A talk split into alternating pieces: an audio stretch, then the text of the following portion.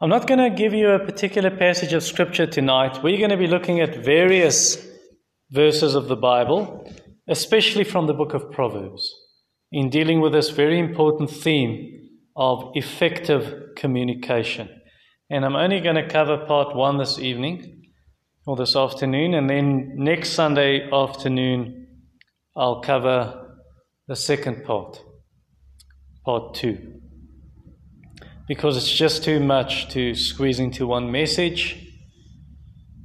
So, our series, we're continuing then marriage and family, effective communication. Let us go to our Father in prayer.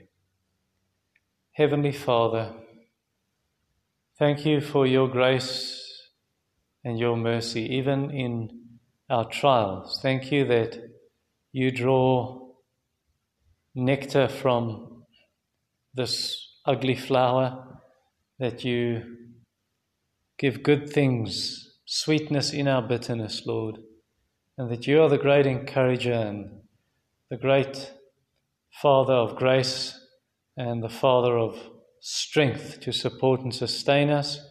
And we pray that tonight you will speak to us from your most holy word and then help us to obey the scriptures. In Jesus' name, Amen. Jay Adams, he was a biblical counselor, actually, the guy that brought biblical counseling back onto the map. He died just last year, but uh, Jay Adams tell this, tells a story of a couple who came for counseling and they had very serious issues in their marriage. And one of the issues they came for and they wanted counseling for was sexual problems.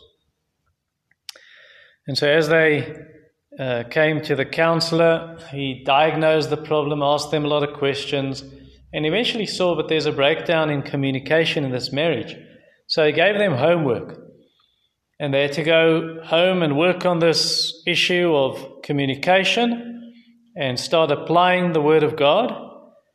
And then, after a few weeks or really months, they would come back or they would uh, deal, start dealing with the other issues, uh, especially the problem uh, of sexual issues in their marriage, sexual problems.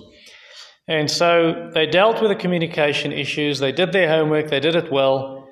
And after a couple of months, came back and said, Listen, it's not necessary to, to counsel us on the sexual problems anymore, that's sorted out. I want to say to you that almost every problem in a marriage, in a family, can be taken back to that issue. You can go all the way back and follow the line, and you'll see there was a breakdown in communication. And that's why you've got issues where, where couples fight about money, or about sex in marriage, or about the discipline of the children, or about family worship, or about whatever because of communication. People don't speak as God wants them to speak, they don't communicate as they ought, or their communication is all crooked and twisted and wrong. So, what are the biblical principles for communication? These principles that will help you to have a happy marriage and a happy family. Well, first of all, start with your heart. Number one, start with your heart. So we're going to look at at least four different commands and principles this evening, and next week we'll look at five more, or six more perhaps. So start with your heart. Paul Tripp, also a biblical counselor and conference preacher and speaker, pastor, and Paul Tripp tells the story of when he was a kid they were at a family reunion on his mother's side of the family, and he said those uncles and and aunts, that part of the family, they always had too much alcohol. They got drunk at these occasions. And on that occasion, what his mother did is she went, she greeted the family, and before anyone, before the drinking started, she would take the kids and go home. But on that particular day, one of the uncles had already gotten drunk, and he started making sexually perverse remarks about the woman in the room, the woman present. And so Paul Tripp's mother grabbed him by the hand and grabbed the brother by the hand. Uh, the Paul's brother, and took them to the car and left. And when they got into the car, she said to the boys, Boys, there's nothing that comes out of a drunk that wasn't there in the first place. So whatever comes out of his mouth that was there in the first place, the alcohol just loosens the lips. And she's right. She was right. Because our words come from the heart.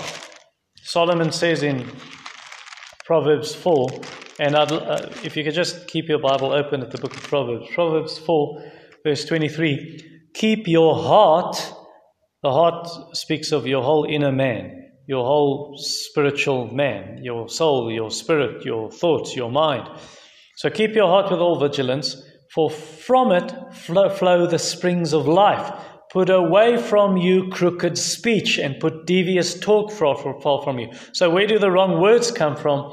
They come from a twisted and a crooked heart. Proverbs 10, verse 20 The tongue of the righteous is choice silver, the heart of the wicked is of little worth. Look at the opposites tongue and heart. So, he's trying to say all your words, uh, what is on your tongue, comes from the heart. Proverbs 18, verse 4. The words of a man's mouth are deep waters. The fountain of wisdom is a bubbling brook. Where do these words come from? Where do these streams come from? They come from the fountain, and that fountain is the heart. Or Jesus in Matthew 15, in verse 19, we read the following where Jesus gives the same biblical principle in speaking of the heart and then words that flow from the heart. Jesus says, For out of the heart come evil thoughts, murder, adultery, sexual immorality, theft, false witness, and slander. So these things come from the heart. So, in order to have good communication, if you want to communicate rightly, you need a new heart. Proverbs 15, verse 26. The thoughts of the wicked are an abomination to the Lord, but gracious words are pure, meaning these words come from a pure heart from pure thoughts. Ezekiel 36, verse 26 God must remove the heart of stone and give you a heart of flesh. You need a changed heart. You need a new heart if you want to communicate biblically. So acknowledge your sin. If you're not communicating in a biblical way, acknowledge your sin and then ask the Lord to cleanse you and cleanse your heart through the blood of Jesus Christ. As David prayed, create in me a new heart, O Lord Renew a right spirit within me in Psalm 51, verse 10. Uh, or in 1 John 1, verse 7, the blood of Jesus, his son, cleanses us from all sin. Or verse 9, if you confess your sins, if we confess our sins, he's faithful and just to forgive us our sins and cleanse us from all unrighteousness. So ask the Lord to cleanse your heart, to create a new heart, to purify your heart. And then you start filling your heart, you start filling your minds with the Word of God by memorizing it, by meditating on the Scriptures, thinking it over and over, praying through it, reading the Scriptures, listening to the preaching of God's Word. Like Psalm 119, verse 11 says, I've hidden your Word in my heart that I might not sin against you. Or in Philippians chapter 4, verse 8, where Paul writes about what we what what should be going on in our minds. Paul writes to this church and says, Finally, brothers, whatever is true, whatever is honorable, whatever is just, whatever is pure, whatever is lovely, whatever is commendable, if there's any excellence, if there's anything worthy of praise, think about these things. Fill your mind, fill your heart with truth, with the scriptures, with God's word, the Bible. And once you've filled your heart, whatever's inside will come out. Jesus said, out of the abundance of the heart, the mouth speaks. Matthew 12, verse 34. The fountain just overflows. The heart is the fountain, it overflows and it pours over your lips. So listen to God's wisdom. Fill your mind and your heart with God's wisdom so you can communicate biblically. You see it in Proverbs 2, verse 2. Make your ear attentive to wisdom, incline your heart to understanding. Or Proverbs 22 in verse 17 and 18. Proverbs 22, verse 17. Incline your ear, hear the words of the wise, apply your heart to my knowledge, for it will be pleasant if you keep them within you, if all of them are ready on your lips. So they pull, they come from the lips. Why? Because you've listened. You've listened to God's wisdom. You've hidden it in your heart. Proverbs 21, verse 28. Just the second half says, The word of, of a man who hears will endure. The word of a man who hears. You listen to God's word. So if you want to, if you want to communicate better, but you you're just trying to apply some principles, or here's a list of 10 things you can do to be a better communicator and to communicate biblically, it's not going to work. It's not going to work if you just try talking better. The heart must change. Otherwise, you're like a parrot who can quote Bible verses. It's all in his mouth, it doesn't come from the heart. And you'll be exactly like that. Oh, you're communicating, you're saying the right words, but it's not from the heart. You're not a changed person like we see in Proverbs 26, verse 7 and verse 9. we read, Wisdom is too high for a fool. In the gate he doesn't open his mouth. Well, that's 24, sorry. 26, verse 7. Like a layman's legs which hang useless is a proverb in the mouth of fools. Or 9. Like a thorn that goes up in the hand of a drunkard is a proverb in the mouth of fools. Just doesn't work. Or verse 23 to 25 uh, like glaze covering an earthen vessel or fervent lips with an evil heart. Whoever hates disguises himself with his lips, harbors deceit in his heart. When he speaks graciously, believe him not. There are seven abominations in his heart. Your heart has not changed, but you're speaking, trying to speak right words. It won't work. In other words, the, uh, uh it's not making it's not making any change in your life at all. You're just parroting the words exactly like a parrot. So that's number one then.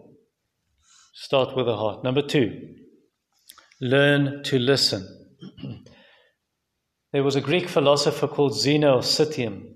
And Zeno, uh, 300 years before Christ was born, Zeno said, We have two ears and one mouth so that we can listen twice as much as we speak.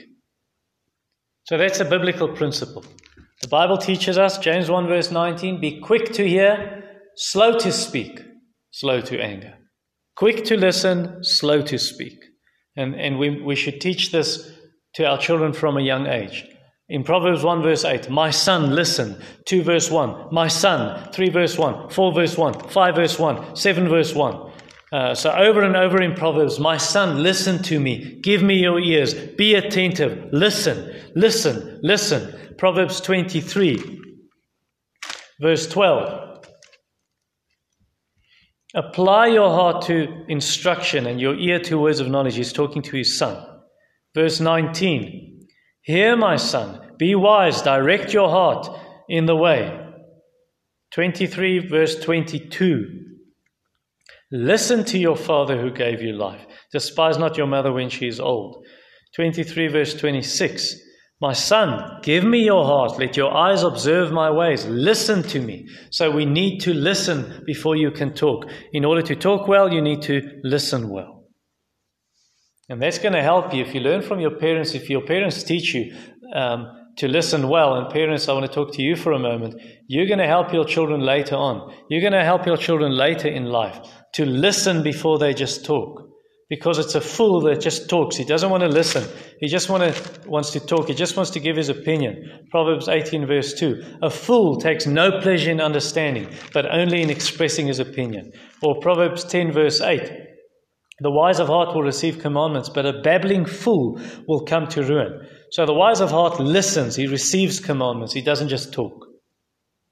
Wise people listen. Why? Because they want to learn. Why? Because they don't want to repeat their mistakes. They don't want to, want to repeat their errors. Proverbs 12, verse 15. The way of a fool is right in his own eyes, but a wise man listens to advice. Proverbs 15, verse 31 and 32. The ear that listens to life giving reproof will dwell among the wise. Whoever ignores instruction despises himself, but he who listens to reproof gains intelligence. You learn by listening. Proverbs 19, verse 20. Listen to advice and accept instruction. Obviously, that should be good advice, that you may gain wisdom in the future. And then in verse 27, cease to hear instruction, my son, and you will stray from the words of knowledge. You, you, you stop being teachable, you're going to mess up your life. That's what he's saying. So, the wise person, he wants to understand what exactly are you saying? I want to understand what you're saying so that he can give a right response. The wise person doesn't want to be like a doctor who makes a wrong diagnosis or he gives you the wrong medicine because he made a wrong diagnosis. He told you you have flu and he gave you antibiotics for flu, but in the meantime, you've got some, some much worse illness and he can't treat it because he didn't make a proper diagnosis. Proverbs 18, verse 13 if you give an answer before you hear, it'll be your folly and shame. So you, you just want to give the answer to someone, but you haven't properly listened to what they're saying. So I'd give you some advice. If you want to listen properly to what someone is saying to the other person, in your, whether it's in marriage or family, echo the person. What I mean by that is listen to what the person says and then you echo the person. All right, you just told me this, can I echo you? So what you're saying to me is, and then you repeat what the person said. And then the person will say, no, that's not what I mean. Or the person will say, yes, that's exactly what I'm trying to tell you. So when someone else is talking, listen well. Don't, don't try uh, start to formulate an answer in your mind. You've already decided what you want to say. You think you're not listening. You're thinking, all right, what I'm going to tell to say to this guy uh, now is this or that or one or the other. And don't assume that you understand what the person wants to tell you. Oh, I know what you want to tell me. No, you don't. Listen to what the other person is saying, and listen right to the end. Let him let him or her finish what they're busy saying, and then you give an answer. And then also make sure you've got all the facts. Don't just hear one side of the story and then you come to hasty conclusions. Otherwise, you're going to be embarrassed and you have to go back and say, I'm sorry, I didn't get the full story. Proverbs 18, verse 15. An intelligent heart acquires knowledge. The ear of the wise seeks knowledge. You want to understand. Let me listen. Let me listen. Let me gather all the facts. Verse 17 The one who states his case first seems right until the other comes and examines him. All right, wait a minute. Okay, now I've got the other side of the story. This is a different issue. Now I've got more facts. So do that from the start. Proverbs 25, verse 7, just the second half uh, to verse 10. What your eyes have seen, do not hastily bring into court. For what will you do in the end when your neighbor puts you to shame? Argue your case with your neighbor himself. Don't reveal another secret, lest he who hears, hears you bring shame upon you and your ill repute have no end. So go and talk to the person. Get all the facts. Listen. And listen clearly and listen closely and give your full attention. Switch your cell phone off. Um, put your cell phone on silent. Put it in your handbag. Uh, put it in your pocket. Don't take it out and keep you just you, you're checking your phone, but the person's talking. You're not listening. Switch the TV off. Put it off. Look the person in the eyes, and in that way, you're showing that person what you're saying is important to me. Third principle for effective communication: read between the lines. Now, I'm going to explain what I mean by that. Research says, and I don't know how accurate this research is, I found it in a book, but um, anyway, I think it makes a good case and a good point. according to research, 55% of all communication between people is non-verbal. Only 50, 45% is verbal. In other words, only 45% you actually use words. The rest of your communication is non-verbal. All right, so non-verbal communication, I'll explain that. Non-verbal communication is really a footnote explaining your words. So you've said something, but your body language, your facial expression, your volume, uh, you speak with, your tone of voice, all of those things come into play to say, what do you mean by those words? Let me give you uh, an illustration of this. So here's a sentence. A wife says to her husband, Where were you? Her body language will tell you what does she mean by that sentence. For example, we visited people on a farm last year, end of last year, and the husband just disappeared. Uh, And his wife was looking for him. Where's my husband? Where's my husband? Everyone's having a good time, chatting, visiting, drinking coffee and tea and cool drink and so on. But she can't find her husband. Eventually, when he comes, about 40 minutes later, she embraces him, she hugs him, she says, Where were you? And it was obvious she was so glad to see him. Second example. When I was still living in Nelspruit many years ago, the flat below ours, there lived a husband and wife. And they had often fought. You would hear them shouting and cursing one another and so on. And one, one day the husband came home, I think it was an evening, and you saw the woman standing at the flat door with her hands on her hips and her face in a scowl of anger and saying the words, Where were you? Now, they said exactly the same words, these two women, to their husbands, but one, the body language, the tone of voice, the facial expression showed anger, and the other one showed, I missed you. I'm so glad to see you. And the Bible acknowledges the importance of nonverbal communication. Proverbs 6, verse 12 to 14. A worthless person, a wicked man, goes about with crooked speech, winks with his eyes, signals with his feet, points with his finger, with perverted heart devises evil, continually sowing discord. Or Proverbs 10, verse 10. Whoever winks the eye causes trouble. And then Proverbs 16, verse 30. Whoever winks his eyes plans dishonest things. He who purses his lips brings evil to pass.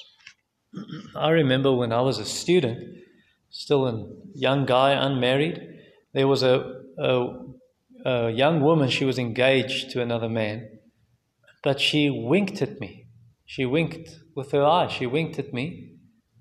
And I looked away and I thought, I see correctly. And I looked at her again and she winked at me again. And later on, I found out that she had caught quite a few men that way. And so I'm really thankful that the Lord protected me. Uh, so there you have an illustration of nonverbal communication. Nonverbal communication obviously can come in different forms. I've already mentioned some. For instance, your, your tone of voice. So let's just take this, these words come here. Now, you can say that in different ways. How would you say come here if you are angry at someone? Just think of a mother shouting at her children, Come here! Uh, how would you say the word the, the words come here if you want to seduce someone, you want to mislead them, you want to seduce them into maybe sexual immorality? Uh, you would say, Come here. No, maybe that's not correct, but you can try it at home. Um, or maybe don't, don't try this at home. Um, another way to say come here is, or how would, you, how would you say the words come here if you meet an old friend at the airport, you haven't seen one another in many years, this is the first time you're going to see this friend, you would say, Come here, and you run toward each other and embrace. Or uh, how would you say those words if you are really sad and you want you need a hug? Uh, and you're crying, uh, you would call the person and say, Come here. How would you say, Come here, if, if you challenging someone to a fight? It's like you want to say, Come here. You even use your finger, calling them closer, Come here. And you show them where to stand, dare to cross that line. How would you say, Come here, if you've got a surprise for someone? If you want to tell someone a secret, you would whisper and just nod with your head or wink with your eye or just a little nudge of the neck or the head, and you'd say, You just whisper. Okay. Question, let's let's test you. What do people communicate with the following non-verbal actions? What, what does someone communicate? His arms are folded, an angry face, and he turns his back to you while you are talking to him. What does someone communicate when he doesn't laugh at your dirty joke? Someone tells a dirty joke, he doesn't laugh. What does he communicate when he never shows up for his child's sport, sporting events? What do you communicate when you're always late? You, you're always an hour or two late when friends invite you. What do you communicate when your sister asks you a question and you don't answer it? You just keep on reading your book, you, you ignore it. What are you communicating when someone talks to you and you don't look them in the eye? You're staring at other things, you're looking at the birds, you're looking at the flowers, you're looking at the cars passing by, at other people standing, chatting. What do you communicate when you avoid eye, eye contact? So someone asks you are, you, are you telling the truth? And you avoid eye contact. You look at your shoes. What are you communicating when you change the subject? As soon as someone gets onto this topic, they want to talk to you about your relationship with the Lord, you change the subject. You do it all the time. What are you communicating?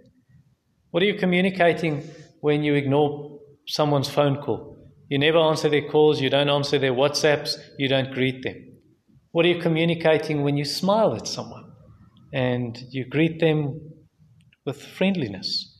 What do you communicate when you give them gifts and you remember their birthday every year? Or you always helpful and you love sharing with them? What are you communicating when you burst out crying and you stomp off and leave the room? What are you communicating when you write letters and you hug the person and you give them a, a kiss and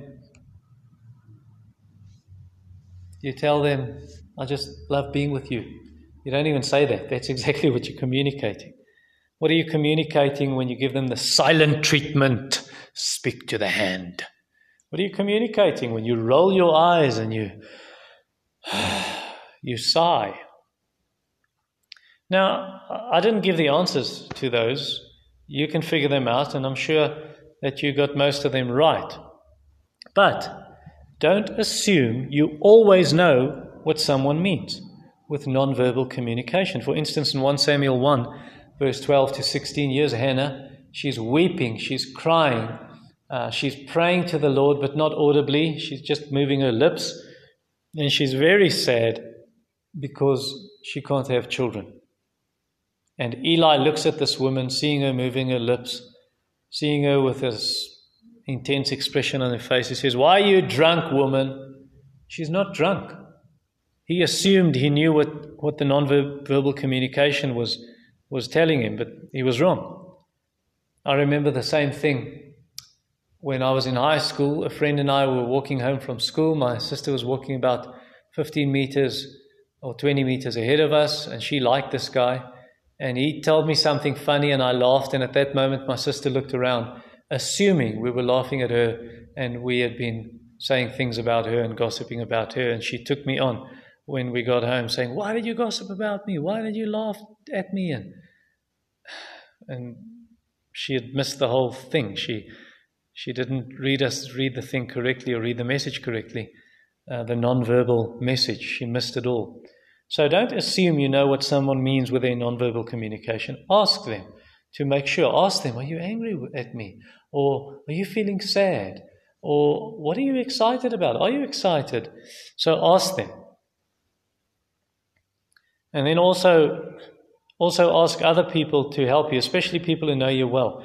Ask them to help you how do I come across when you listen to me or you see my nonverbal communication? For, communication. For instance, my wife, uh, she said at a stage some years ago, she said, You sound very strict when you speak. Even when I speak to the kids, just saying, Kids, come here, she says, You sound strict. And that was really a help to me, and I asked her to, to tell me and show me when I do so, and she helped me.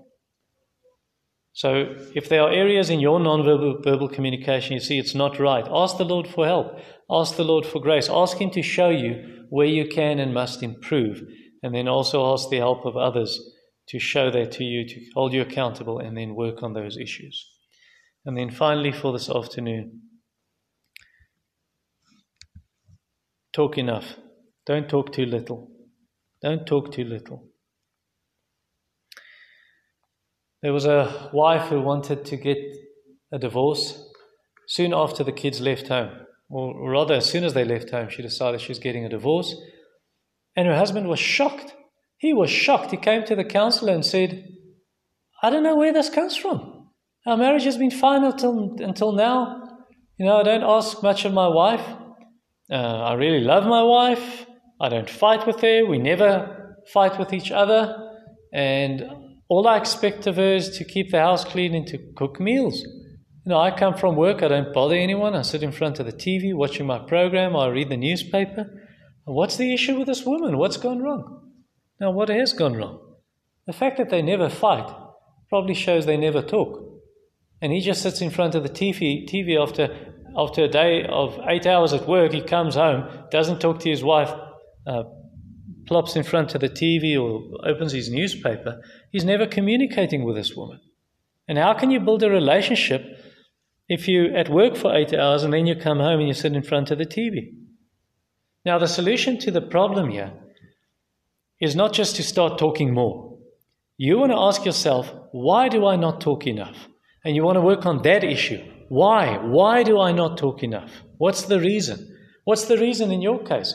Perhaps some of you say, you know, I really don't talk enough. I don't communicate to my wife. We don't chat. I don't talk to my kids, brothers and sisters. We don't talk to each other. What's the, what's the reason? Is it selfishness? You just want to do your own thing? You're too lazy to talk, maybe, because it takes trouble and time and effort. Maybe there's silent treatment because you've had a fight, and so now you don't talk. You're just quiet. Or maybe you're maybe you're afraid. You've got this, this fear that you're going to sound stupid if you open your mouth. You're going to say things and people are going to think you're dumb, you're stupid, you can't join the conversation. Or maybe you don't know enough about a certain topic and you think, I can't talk with them, so I'll just keep quiet. Or maybe you're afraid people are going to reject you or your words will come across in a wrong way or uh, people will use your words against you. Yeah, you're going to say this? I know. They're going to say, yes, but you said. And they'll use the words against me later on. Maybe you're too busy. You don't have time to chat. You don't have time to talk. Or perhaps you do talk enough, but only when it comes to certain topics. You just don't want to talk about it because you know it's going to cause trouble. So you don't talk about money in your marriage. You don't talk about sex. You don't talk about the discipline of the children. This is just going to cause issues. Let's keep quiet. I want to suggest you pray about the matter. Pray about the matter, and where you've gone wrong, confess. Confess to the Lord and say, Lord, uh, I've sinned by being selfish or by being lazy or by being too busy, not having time to talk. And then tell yourself you have to talk. You have to talk. If you're going to build other people up, you can't keep your mouth shut all the time and be quiet. 1 Thessalonians chapter 4, verse 18. Paul says, therefore, encourage one another with these words. 5 verse 11, therefore, encourage one another and build one another up just as you are doing. You cannot encourage other people if you don't use words, if you don't talk, if you're quiet. So start, start using open ended questions. So, open ended questions would mean don't ask questions that, can, that simply demand the answer of no or yes. So don't say to someone, Did you have a good day?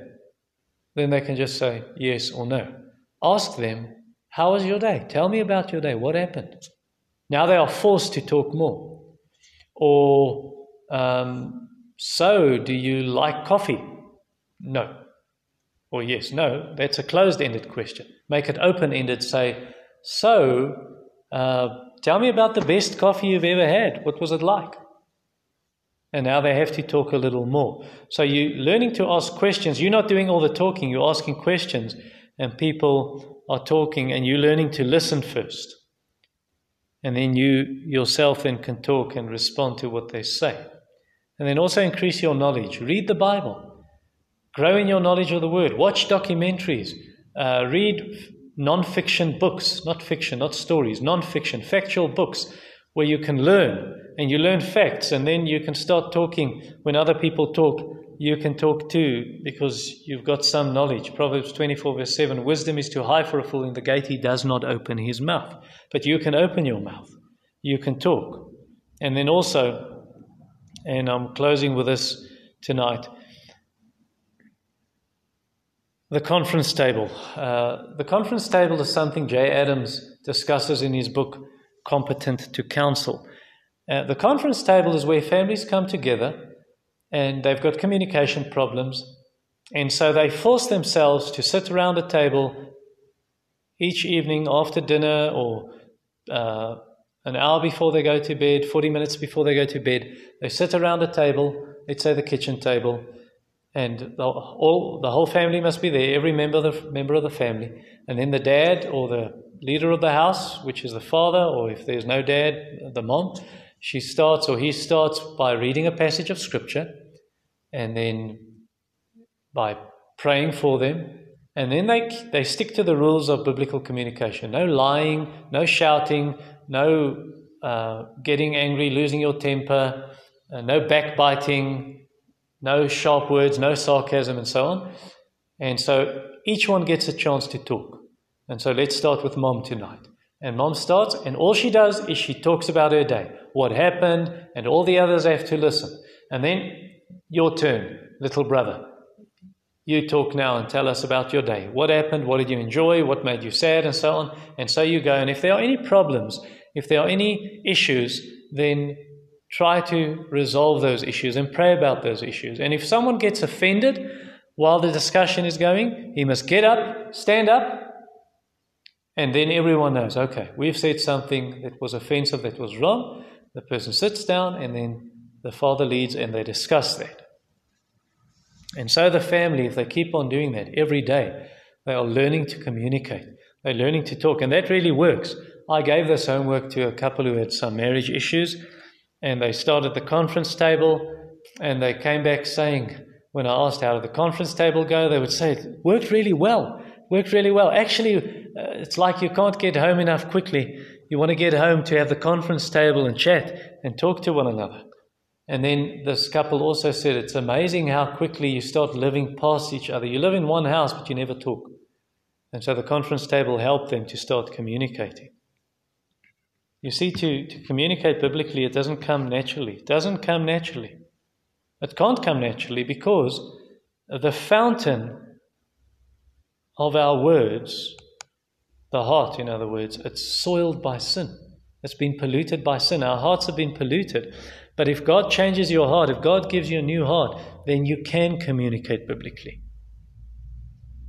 Uh, it's logical, is it not? It's logical that if the fountain is clean, the streams that issue from that fountain, the streams that flow forth from that fountain will also be clean. So if the heart is clean, how can it be anything else and anything other than that your words will also be pure? Let's pray.